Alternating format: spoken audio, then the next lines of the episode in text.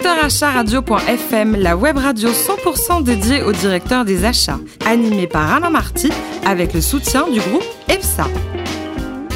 Bonjour à toutes et à tous, ravi de vous retrouver pour ce nouveau numéro de Directeur Achat Radio.fm, la radio à 100% dédiée aux directeurs d'achat. Vous êtes plus de 12 000 passionnés, nous écoutez chaque semaine en podcast. On attend vos réactions sur les réseaux sociaux, sur notre compte Twitter, DA Radio-du-bas FM. À mes côtés pour co-animer cette émission, Amélie Briand, directrice de la BU Performance du groupe EPSA. Bonjour Amélie. Bonjour. Aujourd'hui, nous recevons Alain Ruiz, responsable du département achat du groupe After. Bonjour Alain. Bonjour. Alors, vous êtes diplômé de Neoma Business School. Alors, à l'époque, c'était Subdo-Corin, ça, ça a un petit peu évolué. Doublé d'un master à HEC. Un souvenir de votre premier job, vous étiez dans le bâtiment. Vous faisiez quoi exactement dans le bâtiment? Euh, je tenais la comptabilité d'une entreprise PME. J'étais comptable unique. C'était avant de faire euh, l'armée. Donc, il fallait être dégagé des OM Eh oui. pour pouvoir trouver un travail. Donc, euh, pour aller vite et bien, bien j'avais pris, comme j'avais une option finance. Et c'était formateur parce qu'en fait, dans cette entreprise, hein, on faisait des achats. On faisait de la compta, de la finance, du DRH. C'était euh, ce qu'on appelait à l'époque, euh, je ne sais pas si ça existe encore, on appelait ça le comptable unique. Et il, met- Il faisait tout, quoi. Il tenait la maison de A à Z. C'était le bras droit en fait euh, du, du DG sur une boîte de Et cash. vous avez rejoint donc euh, l'AFDOR en 86. Et là, pareil, avec une double casquette, une partie finance et une partie achat. Là. Voilà, l'idée c'était euh, après un audit sur la partie dépenses, on s'est rendu compte qu'il y avait bon un service achat, mais pas au sens métier du terme, pas au sens métier du terme. Donc euh, on en a profité pour euh, créer la fonction au sein de l'entreprise. Très bien. Et alors aujourd'hui, donc un mot sur les, les métiers de, de l'AFNOR. Et puis le, capital, ça appartient à qui? Est-ce qu'il y a des actionnaires?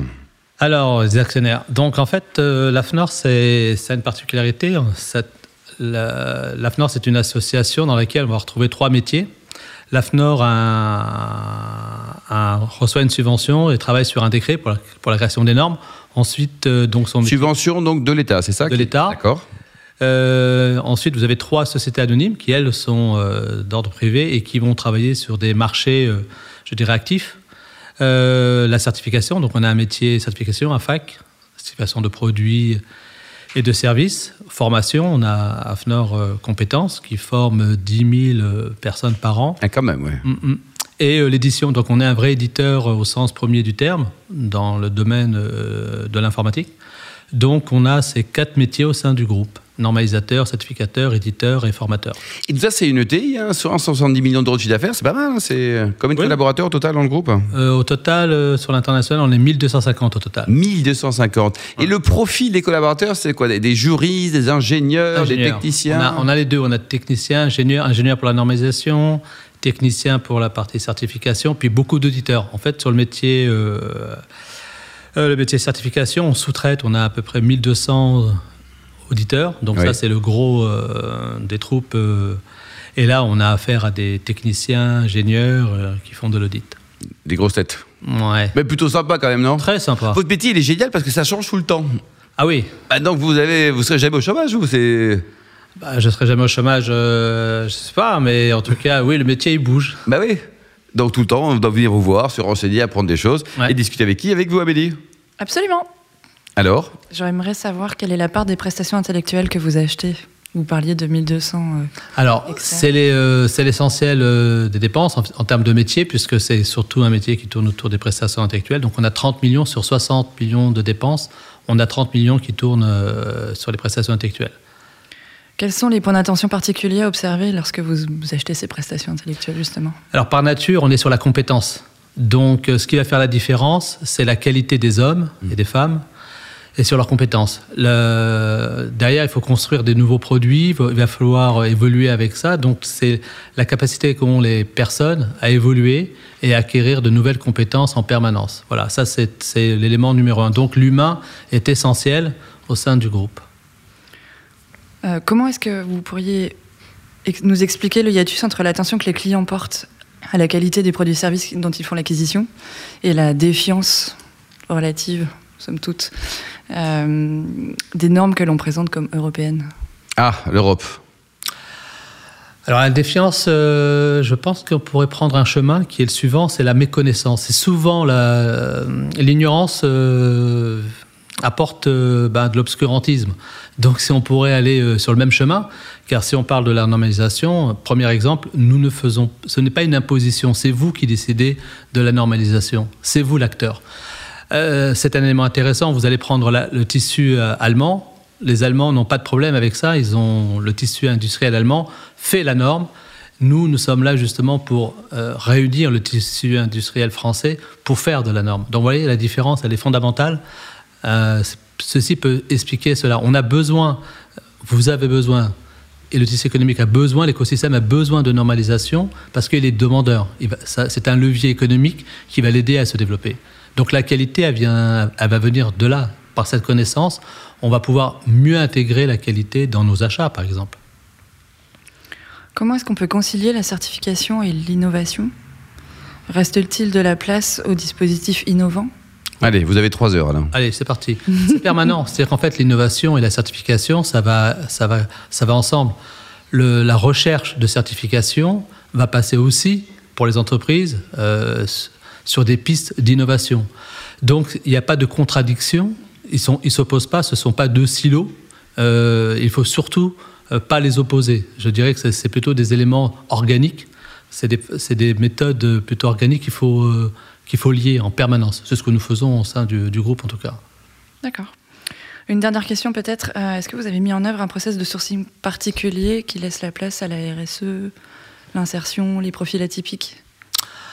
Alors sur la partie euh, sourcing, profil atypique, oui, on fait du sourcing. Par exemple, si on prend sur l'ancrage, on va, si vous prenez un exemple atypique sur la plaine Saint-Denis, on travaille avec les associations, les, les pépinières d'entreprise, et on va même, on va jusqu'à éduquer et aider les entrepreneurs à répondre et à se présenter dans des consultations et voire même vendre euh, on a fait des tables, des speaks, des, échanges en direct pour savoir se présenter et aider, je dirais, des, jeunes entrepreneurs à rencontrer des acheteurs. Donc j'ai participé à des rencontres pour, j'ai employé le terme, éduquer ou mmh. cultiver ou échanger ou faire sauter plutôt euh, des boîtes noires. Hein. Euh, pas s'imaginer que c'est impossible d'eux. On a rencontré des gens juste incroyables, bourrés de talent et qui n'hésitaient pas à frapper aux portes des marchés publics ou des entreprises privées. Donc euh, ça, c'est sur la partie, euh, je dirais, locale. Ensuite, euh, le sourcing, la recherche, toujours sur le domaine atypique. oui, on développe de plus en plus parce que l'idée étant, lorsqu'on prend chaque famille, chaque famille achat a une stratégie différente. Si je prends ma famille mobilier, par exemple, ou matériel ou immeuble, on va rentrer dans l'éco-conception. Donc là, on va regarder le cycle de vie et on va commencer à regarder des fournisseurs qui, prennent en compte l'ensemble. Et donc l'aspect économie, l'ensemble de vie mm. et recyclage. Donc on va travailler différemment. Donc ça demande bien sûr des méthodes, des compétences, des outils et du temps. Parce que là, on va rentrer dans une méthode un peu beaucoup plus euh, longue, parce que la, la source, euh, il, va, falloir valider, certifier que les fournisseurs et les méthodes que nous allons euh, valider euh, soit vraiment, rentre vraiment dans un esprit RSE. Hmm. Alors la RSE, c'est euh, faire attention, c'est quelque chose d'important, mais faut pas le, voilà, faut pas, faut pas, faut pas l'user et en faire juste un élément, une rubrique, une rubrique au sein, au sein d'un outil achat. Il faut vraiment qu'il y ait un esprit, une compréhension. Donc l'aspect économique, social et environnemental doit être un élément dominant. Donc dès que nous pouvons mettre en avant une famille, apporter des performances aussi bien sur l'aspect environnemental et donc économique, on a tendance à, oublier l'aspect économique de, de, l'achat.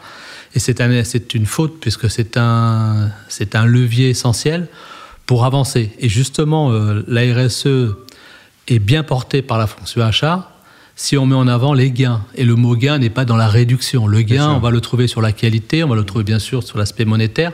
C'est l'accumulation d'éléments. Donc, on va modifier le comportement de notre acheteur. Et donc, bon, euh, sur la partie sourcée, on a bien compris qu'on est bien en amont.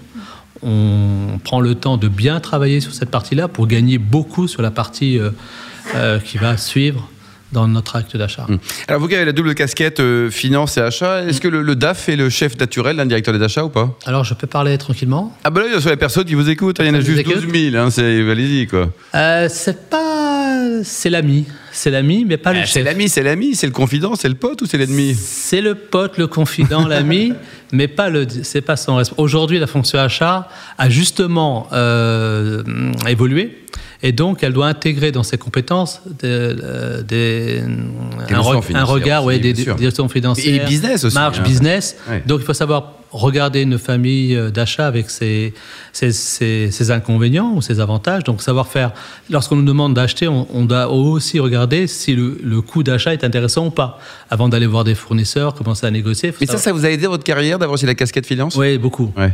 Alors racontez-nous, vous êtes très sportif, un souvenir votre marathon New York 2013 avec beaucoup d'émotions. Yes. Alors ma passion c'est le triathlon, mais j'ai fait le marathon de New York parce qu'en fait c'était l'année après la tempête et après la- l'attentat de Boston. Hmm. Et euh, donc les New-Yorkais étaient juste euh, contents de nous voir arriver. Et donc alors euh, ils ont ce côté-là où je sais pas, bon à chaque fois qu'on va à New York, euh, bah, il y a une onde qui se promène. Alors on la capte, on la capte pas. Vous connaissez New York ou pas?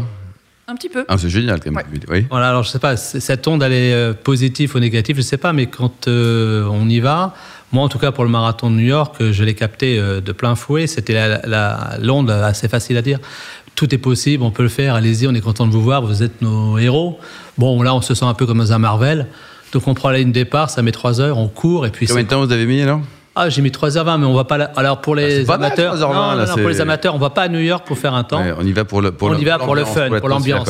Alors vous êtes mis au triathlon sans savoir nager et pédaler, c'est Ouais. terrible ça je non savais pas nager, je fais le noyau au bout de 25 mètres.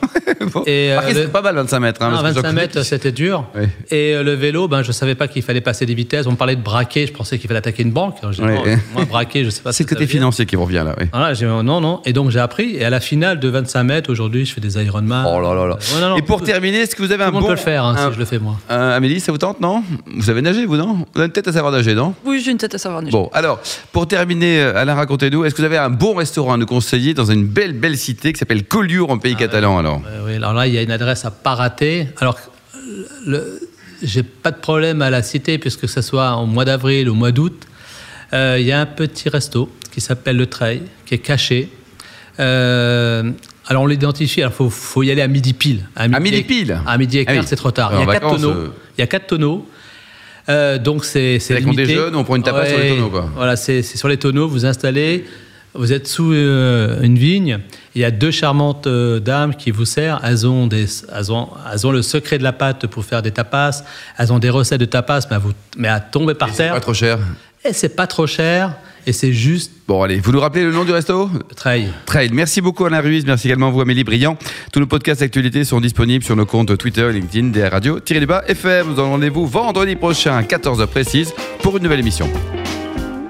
Directeur acharadio.fm vous a été présenté par Alain Marty avec le soutien du groupe EPSA.